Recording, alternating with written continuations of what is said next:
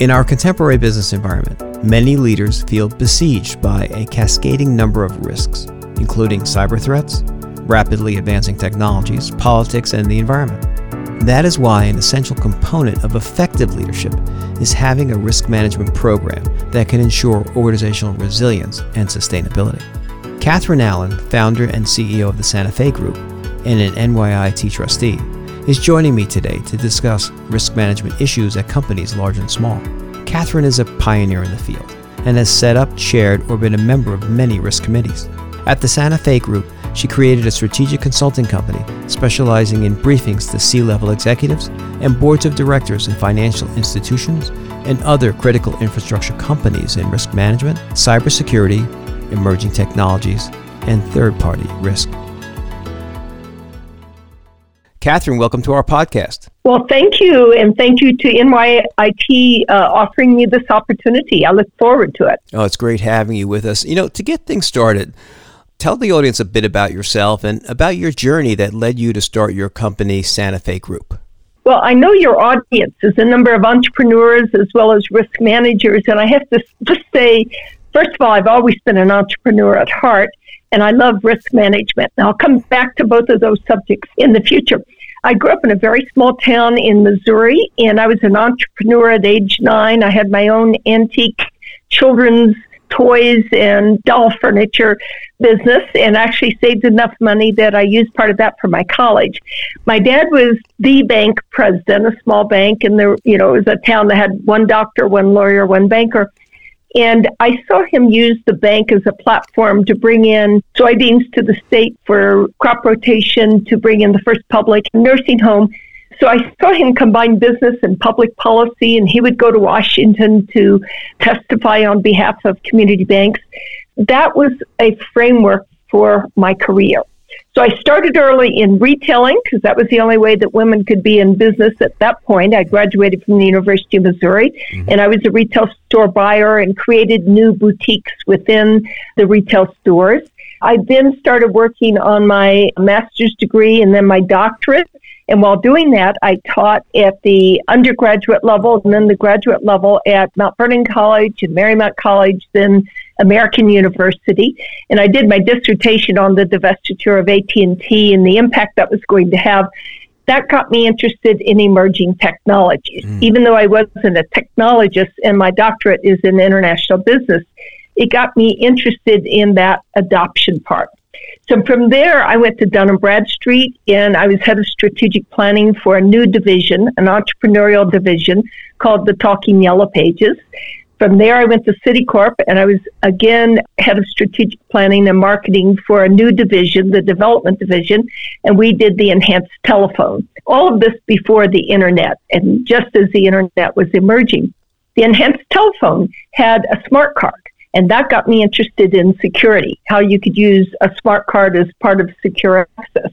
So that led to me becoming the CEO of BITS, Banking Industry Technology Secretariat, which was the 100 largest financial institutions in the US and their CEOs. And before 9 11, we focused on the upside of e commerce and, and payment systems.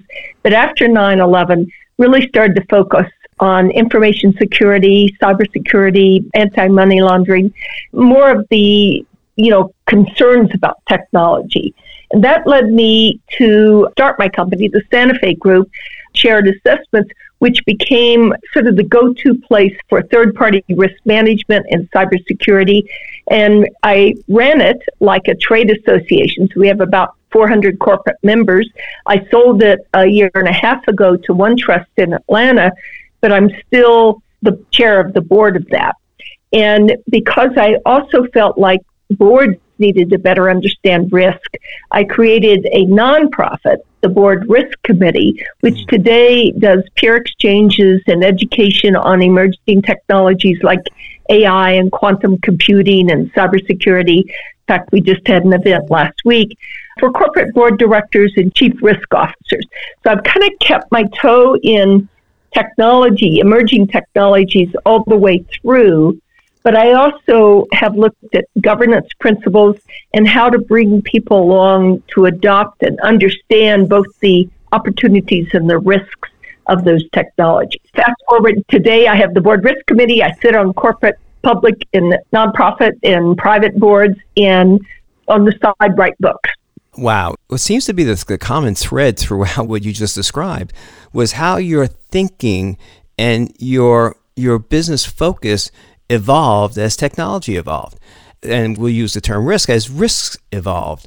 And that you brought that in to make your offering as an organization, as the Santa Fe Group, more encompassing and, and getting people to really begin to look at where risk comes from and where are the opportunities. And I noted that with the Santa Fe Group, it provides consulting services, and you brought them all together here now the emerging technologies, that program execution, cybersecurity, and risk management.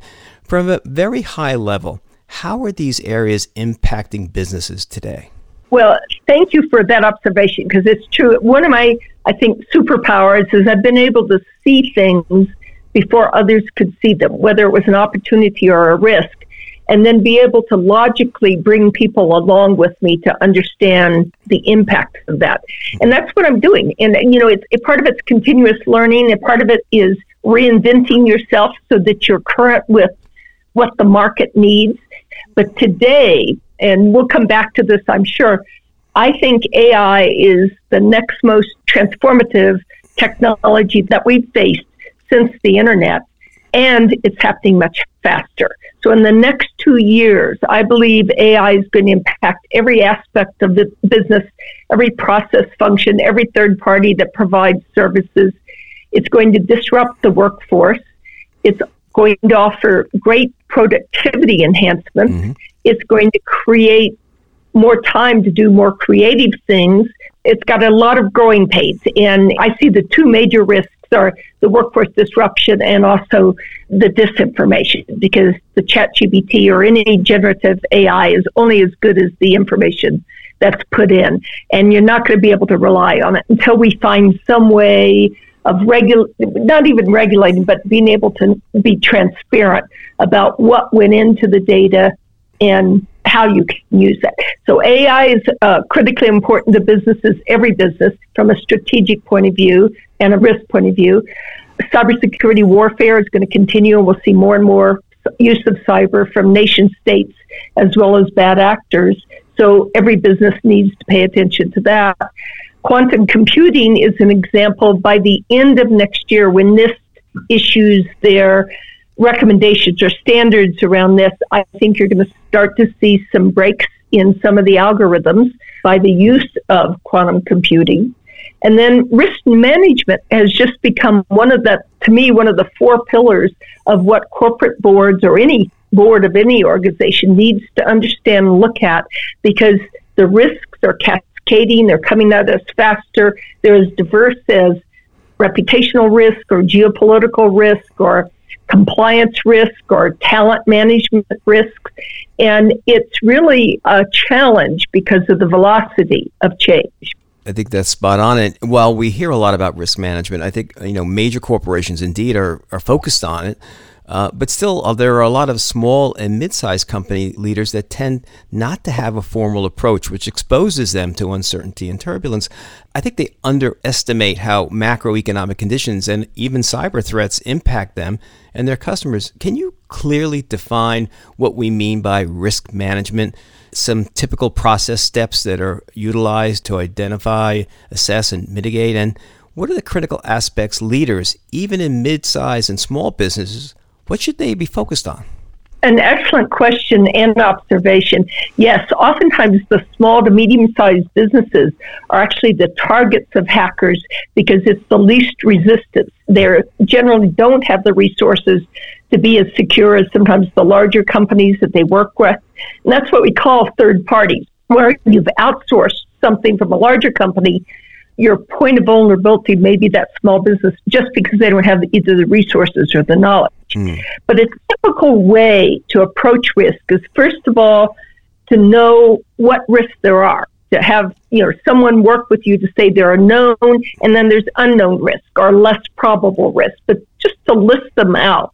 The second is to create a, a discussion with your board or senior management of your risk appetite. Then you create a risk matrix, and on this should list every single risk that you have identified the probability of it happening.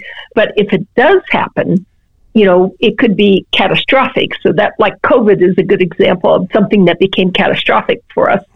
And then who owns it? Who within the organization, from a management, senior management perspective, and even a board committee, who owns it? I, of course, am a big fan of risk committees. That's our nonprofit, the Board Risk Committee, is because I believe there's so many risks. They're happening so fast that you really need the expertise on a committee to help a board really manage those risks. And then you look at that matrix annually and see if anything's changed. You look at do you have people on your board and in your senior management team that are responsible for looking at these kind of risks, or at least have the knowledge and capability. And then can you devote a whole board meeting or a whole management meeting really just to talk about the trends and the risks that are out there and to do that on a quarterly basis. So those are some examples of what small to medium sized companies could actually do. I was in the printing and packaging business, and my partners and I, we were doing revenues, so we we're approaching $50 million. And our great resource was always trade associations and trade groups where we could go in and have those mm-hmm. conversations.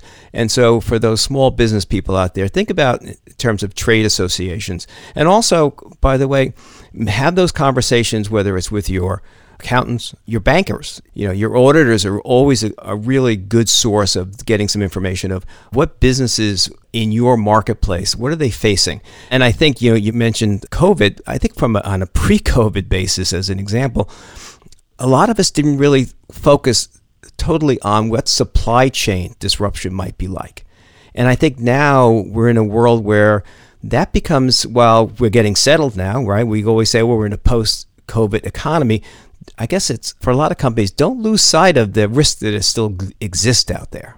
Absolutely. And, and, that's an excellent point on trade associations. Even also, like NYIT offers some help from the professors I know in the computer science and the risk management programs that will help entrepreneurs.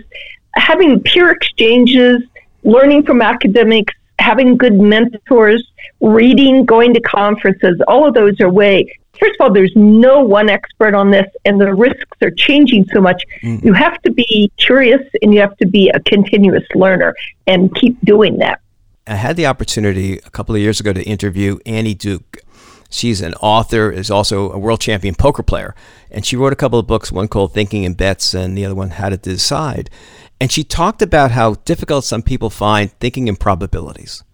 And you said that quite clearly when you make your list of possible risks. And then you have to add probabilities of them coming to fruition. What is the probability of this happening to me? And then also examining your inherent biases. I've always considered myself an optimist, but unfortunately, I have op- uh, an optimist bias on a lot of things that I try to make decisions on. So I think in terms of thinking in probabilities, and, and I think that's probably where experts could probably be of a lot of help. Right. And having those mentors, having, you know, sounding boards for you. And you bring up a good point. I too am an optimist and I'm an extrovert and I'm more strategic. I always hire my number two or surround myself with people who think differently than I do. So almost always my number two will be an introvert, someone who's more tactical or, mm. you know, more hands on and provides a different perspective. And that I find is really important because if you surround yourself with people who think just like you do, you are going to have mistakes and you're going to ha- you're going to miss things. And it's really important to acknowledge that personal bias.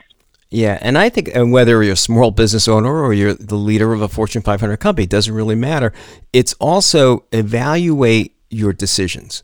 And a lot mm-hmm. of people will evaluate their bad decisions, but also evaluate your good decisions or was that a good decision you made or were you just lucky? And so start to look at things where, you know, you don't want to get yourself wrapped up in that sense of, I guess, invincibility, right? Where you think, oh, I, I, every decision I make is great, or I've made some really wonderful ones, when the reality was you might have just been lucky. So I think that also you have to look at yourself as, as possible fomenting the risk within your organization.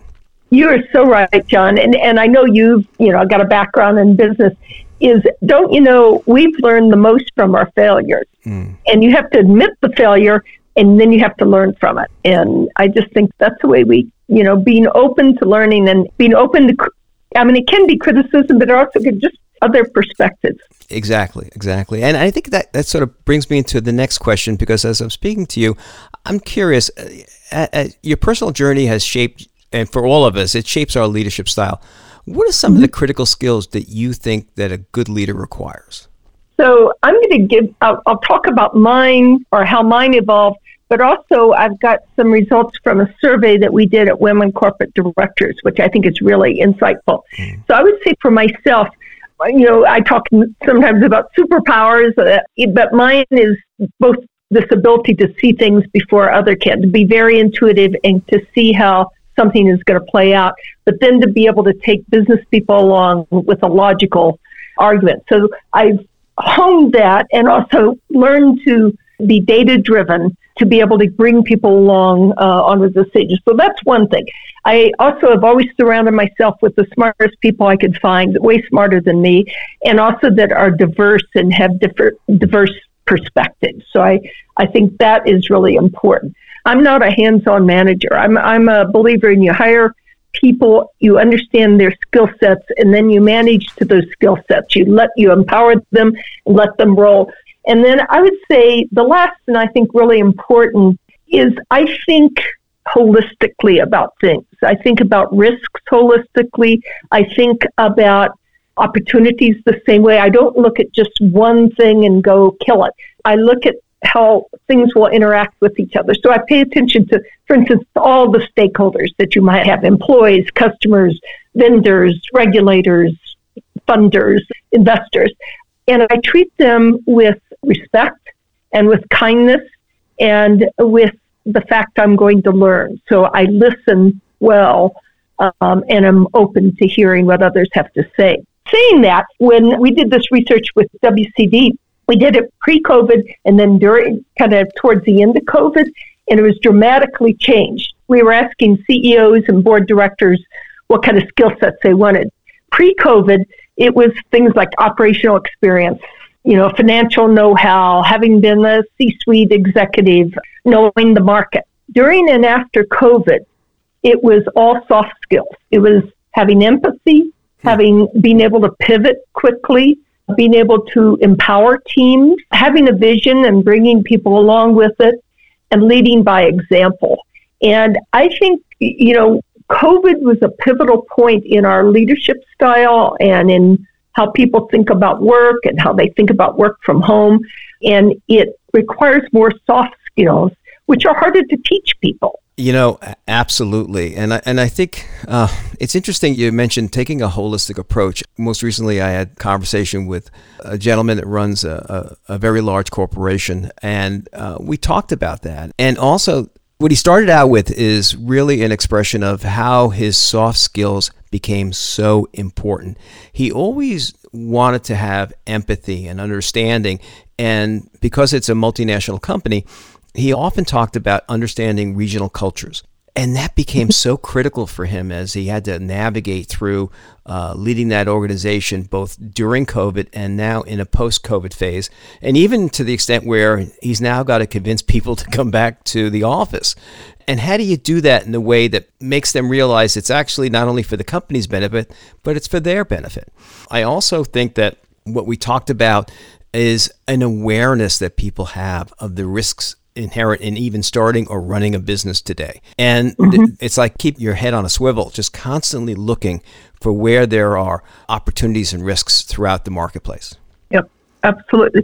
I'm going to come back to one more skill set or attribute that I think is important. And I'm going to ask you the same question mm-hmm. about what you're hearing about this. I think trust, integrity, and trust are going to be the key words going forward. And that is because of the disinformation that's going to come from AI, the deep fakes. I worry about this upcoming election. But even already with the Israeli Gaza war, there's so much disinformation and false pictures and things like that coming out. So people don't know who to trust, and they don't trust in the traditional institutions because that's been eroded. So, how you as a business create that trust with your customers and your stakeholders and you maintain that trust. You've got to do the right job. If you, you know, do something wrong, you've got to apologize and make good on it. It's an elusive skill or attribute, but I think it's important. Are you seeing that also, John? Absolutely. And one of the things that was so critical to us was being honest, being truthful, owning a problem. I can't tell you what that means to a customer when you're on the phone and say, I know I've been telling you for the last three weeks we're going to make a delivery. We're going to be late. And here's the reasons why, and here's how we're going to fix it, and here's how it won't happen again. And empower, not just from my standpoint as an executive in the company, but empower the frontline people to have those honest conversations. That's where you build trust. Trust is through honesty and follow through on what you say and what you do. And the yeah. importance of that, that builds relationship. In our industry, we often said in the printing business, it's a very intimate relationship because a lot of your customers are sharing forecasts and what it is they'll be doing next season. And they trust in you that you keep that secret and that you're going to work as best as you can to fulfill their requirements based on their expectations. As it relates to the more global problem of disinformation out there, you know, it's hard for a business leader to think that they could actually help with that. I think for most people, they realize it's somewhat out of their control, except when it comes, especially in terms of social media today. I try to get anyone I talk to or I mentor to understand the importance of critical thinking and understand when you hear something and you say it doesn't sound right, it probably isn't. and you need to take a look a look somewhere else. And then as any good news organization, they will go out and they'll verify that through a variety of sources. Well, the same thing happens with news or what we see or hear. So we just yep. have to start to learn to think critically about things. I totally agree with you. And, you know, with deep fakes, it can, and it's already happening, you know, where you've seen President Biden, but saying something that he didn't say and he wasn't mm-hmm. even in that place. And that's happening now to companies. We're just beginning to see the disinformation, which is really going to be terrific. So I just want to come back to NYIT for a few minutes because I think it's important. First of all, I, I've been on the board of trustees almost since Hank Foley became the president. And mm-hmm. part of that was because I knew him at the University of Missouri. I was on the board of visitors, and he was our vice chancellor for research and then our interim chancellor. And he was there at a time when we had some issues. And Dr. Foley, it was his integrity and his honesty and his leadership that brought that whole, you know, the whole school back together, brought the the students, the, both the black and the white students, to work together. He listened. I mean, he used all of those soft skills that really brought us back to a great place. But when he came to NYIT, he asked me if I would be interested in being on the board. I was honored to do so. I wouldn't have done it had I not known, you know, the character of the person and what he was capable of doing. And I think going back to our point on trust, it's so critical on relationships that you put together. And I think Dr. Foley is a good example of the kind of leaders that we need. I just wanted to mention that. I think you're spot on with that. And I think Dr. Foley's done a, a fantastic job of that. What advice do you have for aspiring entrepreneurs? Well, and a part of this is going to come again from my failures or my learning. Number one, and I did do this the right way, uh, find the right mentors and sponsors. And they're two different things. A mentor is somebody that helps you with a specific problem or that can, you know, maybe they help you with a legal issue or they might help you about a personnel issue. A sponsor is somebody who really takes you along with them. Mm. It might be a venture capitalist or a private equity person. In a corporation, it might be your boss but it might be somebody else in the organization that sees your talent and brings you along with them. And so most of my mentors and sponsors were men, but I found people who were truly interested in helping me grow and learn. So that's the first thing. The second that I was a total failure at, I did not understand funding. I didn't understand Series A, B, you know, private equity. And had I known that, I think I could have built my business in a different way than I did. I'm happy with the way it happened and what I sold it for, but I just didn't know that. I didn't have any of that entrepreneurial funding, venture capital, private equity. And as a entrepreneur, before you ever go to get funding from anybody except for a bank that's a loan, you better understand that. better understand the pros and cons of private equity and venture capital and how you get funding and what it means and loss of control and things like that. A third is be able to pivot, watching the trends. And, you know, so I've pivoted in, you know, the Santa Fe group alone, which was from, at first I was a consultant on emerging technologies, and then I was managing BITS and really the financial sector. And then I moved to third party risk management as I saw there was a gap there. And now I've started this board risk committee. So being aware and listening to your stakeholders and your customers and what you need. And then lastly, I would say understanding that your business model, don't be so wedded to your business model because you may have to change it. Catherine, so last question. What one word describes who you are? Well, I have to use two. uh, what I would say, I mean, sorry about that. I'm an empathetic visionary. Ah, okay. I'm a visionary, as I've said. I see things before others oftentimes, but to me, the adjective empathetic means that I also take into consideration human nature. Very good. Very good. And innovator, obviously, you're always seeing the impact of technology. And then to some extent, I guess you could apply that to how you've evolved the business, right? Where you, right. you have got yep. a chance to see and then you evolve accordingly. That's wonderful. Catherine, thank you so much for joining us today. I really appreciate it. And uh, thanks. I'm sure everyone's going to thank you for the insights that you provided. Well, thank you. I've enjoyed the discussion, and I just think this is wonderful what you're doing for NYIT and for entrepreneurs. And so I'm happy to help in any time in the future. But thank you so much. I've enjoyed our conversation. Thanks, Catherine. During our interview, Catherine pointed to critical risk concerns related to cybersecurity, quantum computing, geopolitics, and the velocity of technological change. She also highlighted AI, artificial intelligence, as offering significant risks and opportunities. AI's potential for productivity improvements throughout an organization and supporting innovation is widely recognized. However, so is AI's potential for workforce disruption and its use as a disinformation generator. This led to a discussion of managing in an age of disinformation and fake imagery. It is therefore important for leaders to build trust with all stakeholders to create a strong position for countering disinformation. Catherine called cybersecurity a significant risk exposure confronting small and medium sized businesses. She noted that such companies are often the targets of hackers because they generally don't have the resources to be as secure as many of the larger companies they do business with. This creates a third party risk vulnerability for companies outsourcing to those small businesses. Catherine strongly advocates for creating a risk committee that runs through the process of identifying, analyzing, and creating risk mitigation plans, as well as assigning risk responsibilities. She recommends devoting management or board meetings to risk management at least quarterly. Her advice for aspiring entrepreneurs is to find the right mentors and sponsors. Mentors can help with specific issues or problems, they're your audience for discussing opportunities or difficulties and offering advice.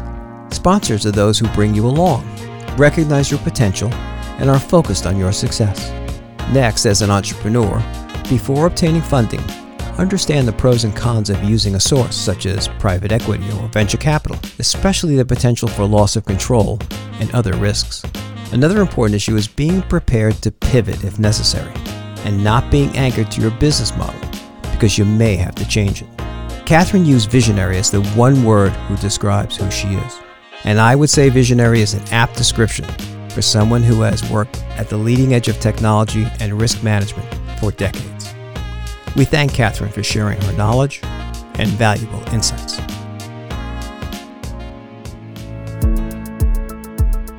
This podcast is executive produced by John Rebecchi and New York Institute of Technology in conjunction with the School of Management and the Office of Strategic Communications and External Affairs. The interim dean of the School of Management and executive producer of this podcast is Deborah Cohen. Our marketing and social media strategist is Petra Shantaraga, and our audio editor and mixer is Brian Falk from Abacus Entertainment. Special thanks to Professor Ellie Schwartz and Victoria Greco for all their support. Until next time.